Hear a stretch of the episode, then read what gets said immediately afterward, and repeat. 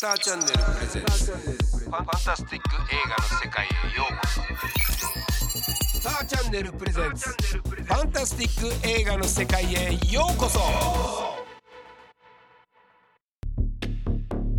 スターチャンネル presents。ファンタスティック映画の世界へようこそ。この番組はスターチャンネルで特集配信されるファンタスティック映画コレクション2022に合わせて私伊藤聖光がファンタスティック映画の魅力とは何なのか。これについていろいろと語らうポッドキャスト番組になっております。で今回も、えー映画祭未体験ゾーンの映画たち主催のヒューマントラストシネマ渋谷の大谷拓也さんよろしくお願いします、はい、よろしくお願いします。そして借りてファンタスティックシネマコレクション通称カリコレ2022実行委員の新宿シネマ借りて西島真さんよろしくお願いしますよ。ろしくお願いいたします。えーそして前,、えーし前回に引き続きなんですけどシネマアート新宿心斎橋の番組編成担当野村武智さん、えーよろしくお願いします。よろしくお願いします。ファンタスティック映画の世界へようこそということで、まあ、あのスターチャンネルでファンタスティック映画をやってくれると、えー前回はファンタスティック映画って何なんだっていう話をしましたけど、まあまあ、今回も少しだけその話は、まあ、ホラーとかスプラッターとか、えー SF とか、まあ、サブジャンルっていうのかな、まあ、カンフーもそうだしある種のコメディもそうだし、まあ、なかなかメジャーで拾ってくれないようなものの中の名作みたいなものをこうやっぱりファンタスティック映画って呼んでいるしそれを不安は世界中にたくさんいてあのそういう映画祭が行われているということも皆さんには知っていただきたいなというふうに思っております。そんな中で、えー大谷さんが未体験ゾーンの映画たちという映画祭をやっているっていうはい。これもなかなか勇気のいる子 どういう立ち上げだったの？そうですね。もともとはえっとまあ日本には映画たくさん入ってきてるんですけれども、まあその中にも劇場公開されない作品とかもあって、まあ宣伝予算の問題であったりとか、そもそも配給会社さんがえー劇場公開を目的として買い付けをしてないような作品もあったりしてて、で劇場公開されずに DVD とか、まあ DVD スルーってやつだね。DVD スルーってやつですねいう作品があったのででまあその中そんな中からちょっと、えっと、劇場公開してみたいなっていう作品を集めて、えー企画上映として始めたのがスタートっていうふうに伺っております。なるほど。はい、だってねもうあの当然のことながら作ってる側はスクリーンにかけるつもりで撮ってんだもんね。そうですね。まさかはい。DVD スルーに最初からしようと思って撮ってはいないまあことが多いと思うんですけどいまだに。はい。でそれをやっぱりスクリーンにかけてあげましょうよっていうそういう心意気的な、はい。あのそれを感じて素晴らしいなと思うんですけれども。これやっぱり未体験ゾーンの映画たちってつけたというのはやっぱりそそういう未体験ゾーンまさにこれ重要だろうと。はですね第1回の時に、えっとまあ、作品を出してくださる配給会社さんから、まあ、企画全体のタイトルをどうしましょうっていう、まあ、あのアイデアを募ったみたいなんですよ、うん。その中にあったのがこの未体験ゾーンっていう言葉で、うん。未体験ゾーンってこうあのアメリカの往年のドラマのちょっとトワイライトゾーンとか、うんそういうのをを、えっとイメージがあるじゃないですか。でまあ実際やる作品もファンタスティック映画なので、うんまあそことちょっとうまくリンクするのかなっていうので、うんこの未体験ゾーンの映画たちっていうのが、えっと、選ばれたっていうふうに聞いてますね。なるほど。はい、でこの、まあ、映画祭の中から、えースターチャンネルの方で、えーセレクトされたものがなんと7作品あると聞いてますよ。7作品あ前回野村さんに聞いたのあの人の映画祭からは1個しか選ばれてなかったです そう。ですよ。どうですよね？はい。これに対してねなんと7つ、7はいつ。はいそれちょっとよ読み上げてもいいですかはいスプートニクマシンガールデッドアアライブエージェント・スミスザ・ナンバーバッド・ヘアサモン・ザ・ダークネスストレンジ・アフェアこれさっぱりわかりませんけども、もうでもタイトルがこうね、SF っぽいやつとか SF とか。アクションとか、はい。ね、女の子アクションとか、はえーあとはバッドヘアっていうのはこれがあのこの7作品の中では僕はバッドヘアを一番おすすめうん。する作品で、えっとまあ、髪型にちょっと悩みのある主人公が植毛によってその悩みを解決しようとするんですけど、その植毛がなんと呪われてたっていう、うん。あのよくある感じのね。ね。はい。あのーそういう内容の映画です。はい。あじゃあちょっとこれはあの怖い系も含めてるけど、はい、笑っちゃうとか、はい、的なものなのかな。結構何かが襲ってくるっていうのは割とこうあの未体験でやってる映画ではあるあるな感じで、パターン。はい、でこれははい一旦かもうすでにかけてあるかけたもの。そうですね、はい、うん過去の、えっと、未体験の映画祭でもうすでにかかったものになりますね。うんどんな基本的にはどんなあのあこれはこんな受けう結構受けましたとかこれ全然受ける受けると思ったのに受けなかったんですよ。的なことを言うとこれどんなんですか？ああそうですね。あの個人的に印象に残ってるのはこの「ザ・ナンバーっていう作品で、うん。これ南アフリカの作品なんですね。はい、南アフリカの、えっと、刑務所の、えっと、プリズンギャングのお話で、あの実際にそのプリズンギャングの中で幹部にのし上がっていった男の人のうん。実在の話をうん。こう映画化したもので結構あのなかなかやっぱしそういう南アフリカの映画とかを劇場でかける機会がないので、ね。知らない世界のお話をこうんう知れるのが結構印象的だったなって感じですね。ん。やっぱもう絵自体が違うからそうですね。実は情報量すごく多いんですよね、はい。なんか割とす筋だけ見ようとするから映画の、うん。そうじゃないけど全然知らない国の映画ってもうもう最初っから情報だらけだからあのぜひそういうのを楽しんでほしいですよね。はい、これであとは、えー音楽映画的なものはなないの？今回のラインナップではそうですね。音楽映画的なものは入ってないですね。入ってない。はい。はい、で基本的にこの映画祭でまあ発掘今までしてきて、はい。えーなかなか皆さんにあの喜んでいただいたよっていうのは例えばどんなもんがあったりするんですか？あー結構たくさん作品をやってて、うん。えっと今まで300本以上作品をすげえな。何それ。そうなんです。あの今年え2012年に未体験が、えー第1回目がスタートしましてでうん。これまでに11回開催をしてるんですすよ。ごいよ、はい。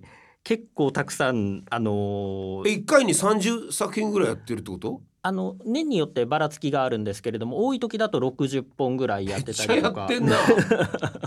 何六本木六本木でやってる映画祭だってそんなにやってないんじゃないの？かなりこう長い期間であの3ヶ月4ヶ月というスパンでやる作、あの映画祭なので、うん。本数がすごくいやちょっと待ってください。はい、映画祭の中でそんなに長くやってる映画祭ってあるんですか？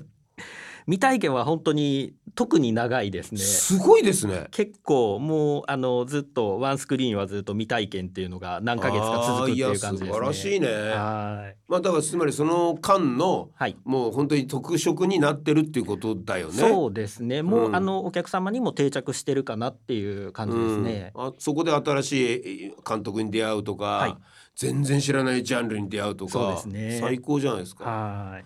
えそれでそれで？例えばどんな、これ受け受けたんすよ的な。ああるいはもう全然これはまあこの番組は特にはい。自分の好きでいいはずだから。大谷さんがこれめっちゃいいと思うんですよねっていう過去の作品。好きなんだよねとか。僕が一番こう印象に残ってるのは「バック・イン・タイム」っていううん。ドキュメンタリーの映画なんですけど、えっとまあ皆さん多分映画好きな方ならご存知な「えーバック・トゥ・ザ・フューチャーうん」に関するドキュメンタリーで、あドキュメンタリーなの、ドキュメンタリー映画なんです。でえっとまあ「バック・トゥ・ザ・フューチャー」の第1作目が85年に劇場公開されてそこから30年経った時に記念して作られた作品で。あーその当時の関係者であったりとか、えー熱烈なファンの方へのインタビューを中心に構成された映画で、うんうんまあ、バック・トゥ・ザ・フューチャーが人々とか社会にどういう影響を与えたのかとかを紐解いていく映画なんですけど、うん。もちろんあのマイケル・ J・ フォックスとか、はい。リー・トンプソンとかその辺のインタビューもあったりとか、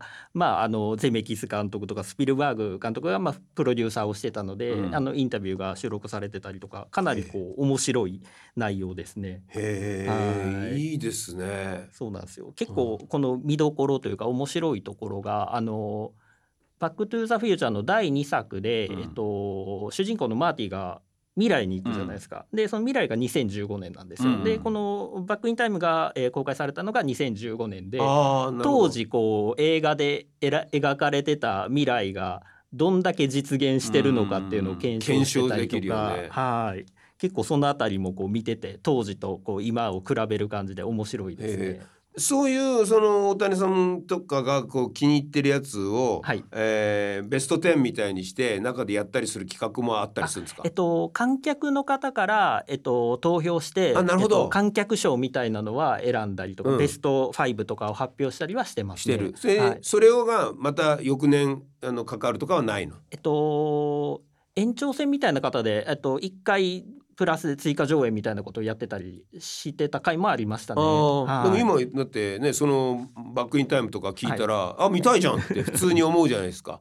ねそうですね。ねそれをはいぜひぜひあの見られるような企画お願いしますよ。はい、ありがとうございます。えーそれから前回も言ったんだけど大谷さんは劇場側からそれを、あのプロデュースしてる人間なので、はい、編成と違って買い付けてるというわけではない。そうですね。そうするとこの場合ははい誰かが、えー、とこれ持ってくるってことですか？おります。えっと、この未体験ゾーンの映画たちにはチェアマンと呼ばれるお この企画を立ち上げたうん、あの担当者がおりまして、はい今日はちょっとあの都合により参加ができなかったんですけれども謎の人物っぽいじゃないですか。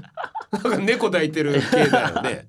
本当にあの野村さんとか西島さんとかと同じような、えっと、番組を決める立場の方で,、うんうんうんでその方がこの、えっと、未体験をスタートさせました。はいはいはいはいはいはいはい。でその人がその何十本っていうのをはいザラザラザラっといやでもその何十本をまああの前回もそのお二人に編成のお二人には聞いたし、まあ、僕も話したけど買い付けてくるというかもう契約するのって本当に映画祭にとってはもうその映画祭が始まる期日までにそのある一本一本一本の映画がどういうそのまあまだ契約できる状態に入らないとか 日本でやるための字幕がなかなかつかないとかえー一、人が揉め始めたとか。それ30本ととかやってんの？その人が。そうです。基本的にはまああのー海外の映画祭に行ってえっとまあ、えー未体験でかかりそうな作品を目をつけて、でうん。まああの日本の配給会社さんの方に、うん。まあもし買い付けたらうちの未体験でかけますよっていうふうな交渉をしてるみたいですね。それはやっぱり箱を持ってる側の強みだよね。そうですね。映画祭側というよりはね、はいうん、それはすごい余裕がある感じでいいなって思いました。えーさて、えーということで、まああのー大谷さんの方からは、えーこの7作品が、あまあ、実際セレクトされたわけですけれども肝心の未体験ゾーンの映画たち2023年はい。これはどんなイイメージでやっていこれはえっともうチェアマンから言っていいよって言われたんで、おう。はい。えっと来年2023年も開催が決定しおめました。でとうございます。ありがとうございます。本当続けること大 大変だから、素晴第らしいと思い12ます。回目の開催が決定しましたうん。のででまたこれから多分作品の選定とかに入ると思うので詳しい、うん。えー情報は劇場のホームページとかを、あの決まり次第発表させていただきますので。なるほど。はい、つまりあの映画祭っていうのは池作りから魚をあげてくるような仕事なんだよね。そのことをこうなかなか理解してもらえないんだけど、ちょうどいい魚がいた時にそれを取るか取らないかみたいな。うんだから来年にならないと分かんないですよねで。すねではいもそのででもその年に一番新鮮なはいあー素敵なあの魚をさばいてくれるということを信じております。えーその他、えーこちらの大谷さんのところのええー館ではあ近日どんな感じの映画描けるんですか？そうですね、えっと、ヒューマントラストシネマ渋谷はですね結構作品幅広くやってます、洋画のメジャー作品から、えーインディペンデントの作品、うん。ファミリー向けのアニメなどいろいろやってるんですけど今年は結構旧作の上映も面白くて。はい。あのー8月からは、えー毎月月替わりで、えー名作と言われるうん。ようなもの、ギルバート・グレイプであったりとか、う。んはい、ラストエンペラーとかこういったものをちょっと月替わりであいいね。えー上映が決定しております。うん。なかなか今結構ねいろんなこう携帯であったりあのパソコンであったりうん。いろんな方法で映画を見ることできるんですけど、うん。まあ、劇場はやっぱし箱を持ってるので、うん。えー映画を見るっていう体験を劇場でぜひしてほしいなと。いやそれ素晴らしいと思います。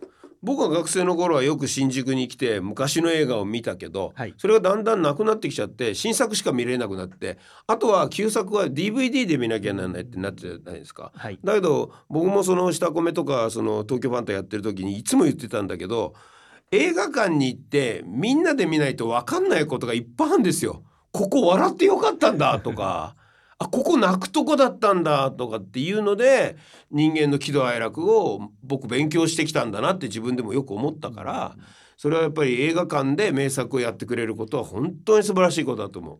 ありがとうありがとうございます。ファンタスティック映画の世界へようこそさてえ続きましてカリテファンタスティックシネマコレクション通称カリコレ2022実行委員の新宿シネマカリテ西島真さんです。はい、よろしくお願いします。西島さんははい。今回のあのこのスターチャンネルでは2本セレクトされてるんですね、はい、えーアルカディア。はい、復讐の十字架。はい。もう両方とも何か怖い感じがしますよねどういうのこれ？そうですね。まあ、あのアルカディアの方がザ・ファンタ映画っていう感じあそうなんですね。の作品で、うん。で復讐の十字架はどっちかというとドラマっぽいといううん。か、あの要素がある作品なんですけど、まあ、アルカディアはあの兄弟がある、えー兄弟が主人公なんですけどもともと住んでたそのタイトルにあるアルカディアっていう村が、まあ、カルト集団の村あ。なんですけども出た。そうなんです出たね。ありありがちな。ファンタスティック映画って言ったらやっぱりカルト集団の村が一個は出てこないとダメだよね。もう一つぐらいは大体あるっていう。そうだよね。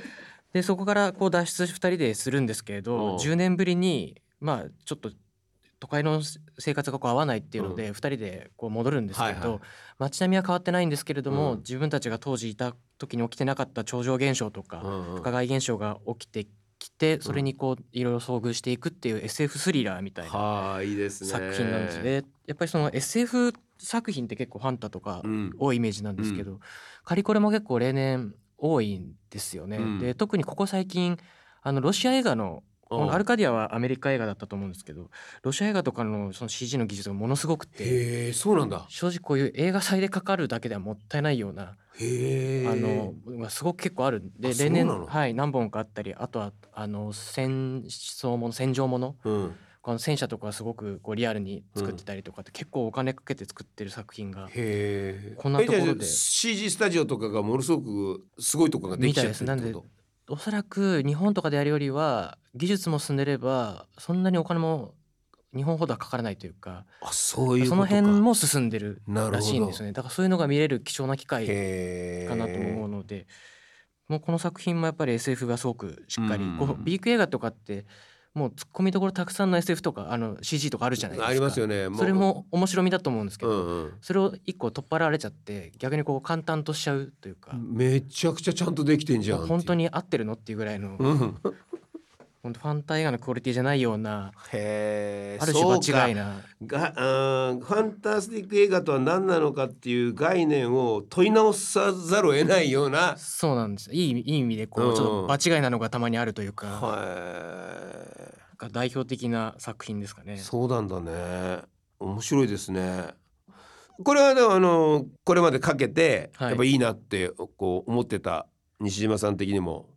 そうですね。まあカリコレっぽい作品というかあなるほど。はいかなと思います。カリコレの雰囲気僕聞いてなかったわ、はい。カリコレっていうのは例えば野村さんがやってるとことか大谷さんがやってるとことかと比べるとどんねなんかニュアンス違うんですか、そうですね。多分やっぱりノムクレはアジア映画、うん。で未体験さんはまあ洋画のこうエッジのすごく立ったものが多くて。うん。でカリコレはまたちょっと違って、まあ、ザ・ファンタの映画もあれば、うん。結構意外とそのドラマっぽいものうん。も入ってきたりするんで、うん。ちょっとその辺はこうファンタっぽくない感じはあるかなと思います。あ。でもそれはまあわわざと狙ってるっていうあとか再化してるんじゃないですか？えっとそうですね、まあ、選定の時になんて言うんでしょう。まあなんとなくこうやっぱりカリコレもファンタ映画のひ一つなので、うん。そういう作品がエントリーに来るっていう前提でいたら、うん。意外とこういうの来たなっていうのをあ手前で排除せずに積極的に。そうなんです。あこういうのもイメージでエントリーしてくれてるんだったら、まあ合うのかなっていうのもちょっとお客さんに最後は選んでもらえばいいかなっていうので。サスペンスでとかまあ結構なかなか今時っぽい恋愛ドラマだったりもして、やってみようか。的な。のもそうですね。ちょっとまあノリじゃないですけど、うんそうなんです。結構あのこうなんて言ったらいいんですかね。俳優さんも男臭い人が出てるうん。そういうドラマものみたいな、うん。ちょっとファンタっぽくないのが例えばですかねデニーロとか、まあ、うん。今年もありますけど、ニコラス・ケイジとか、あまあ、ウェズリー・スナイプスとか、ちょっとそういうブルース・もウィルスうめとかめちゃめちゃメジャーじゃないですか。の人たちが出てるそういうしビデオするになりそうな作品とかいく結構あるんですよ。そうそうなんですね。わかりますわかります。そういうのをなかなかやっぱり通常公開で見れないので、なんかそれはそれでかけたら面白いかなっていうのと、意外とそういう人たちが出てるのってちょっとドラマっぽいのがなぜか多いというか、まあ、演技したいわけだからね。そうですあそういう感じなのねカリコレね、なのでこの「復讐の十字架も」まあ、うん最初飛びついたのは、うん。やっぱりそういうちょっと男臭いうん。おっちゃんたちの映画が多い中で、うん。まあまあオーランド・ブルームでちょっと色気違うじゃないですあか毛色が。何？なのでこれは珍しいなっていうので。ちょっと待ってくださいよ。た確かあれ野村さんのところはなんとか水湖伝とか言ってと 変な虎とかが出てたんですよ。変な虎って。オーランドブルームが出ちゃってるじゃないですかこっち。しかもうち CG の虎ですよ。言っちゃダメだよ。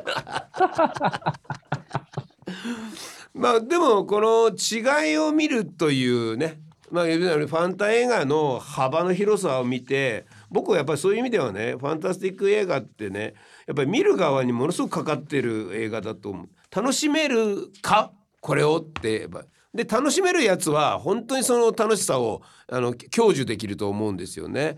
えーやっぱりその楽しみ方って一つじゃないからやっぱりどうしても映画って宣伝でここで泣いてくださいとかここで笑ってくださいとかっていうことになるけど、まあ、さっき言ったように映画館に行ったら自分とは全然違う感性の人たちがいっぱいいてそれをこう自分の感性を広げるための場所だからそういう意味ではあの今みたいなものをねあの幅をきちんと見てほしいなと。特にそれをスターチャンネルで今回は見てもらうのはいいことかなと思ってます。えーさてカリコレ2023はううそっち動いてるんですか？えっと、実はもう直近で今月の15日から、うん。まず22が、うん。2022が始まるあそうかそうかもう始まるんですね。今まもなく直前で。うん、あじゃあもうでも一応もうラインナップから何からすり物から何からええ予告編から何からできてるっていう状態でしょ？一応。今配り始めましてね。ありがとうございます。おおなんか楽しそうないいですね。大好きこの映画祭のこの見開きのなっててさ。ねいっぱい並んでんの大好きこれがなんかこう映画祭っぽいというかファンタっぽいあれですよね。そう。どれもその一つ同じサイズになっちゃうってすごく俺面白いことだと思う。むしろクリエイティブなことだと思うんだよね。こっから選ぶっていう。へえこれこれまあ日本のものからアメリカのものからロシアのものから的な。そうですね。もう国は本当にばまちまちバラバラあで鶴田君のやつオープニング作品だ。そうなんです。へえそうなんですね。でもちろんクロージングもあって、はい。これがもう、えー始まりますよと。そうですね。一応西島さんの表では言えないけどお俺的にはこれ好きなんだけどなっていうのはなんか教えてください、えーとですね左側の下の方にあるあのピッグ。